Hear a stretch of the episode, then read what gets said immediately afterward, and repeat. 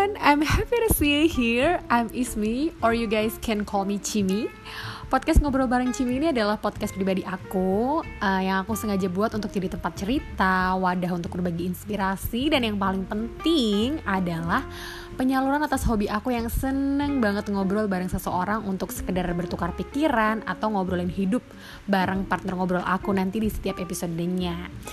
Dan aku memutuskan untuk memulai ini di penghujung tahun 2020 karena tahun ini itu aku diajarkan banyak sekali nilai-nilai kehidupan yang rasanya layak untuk dibagikan ceritanya.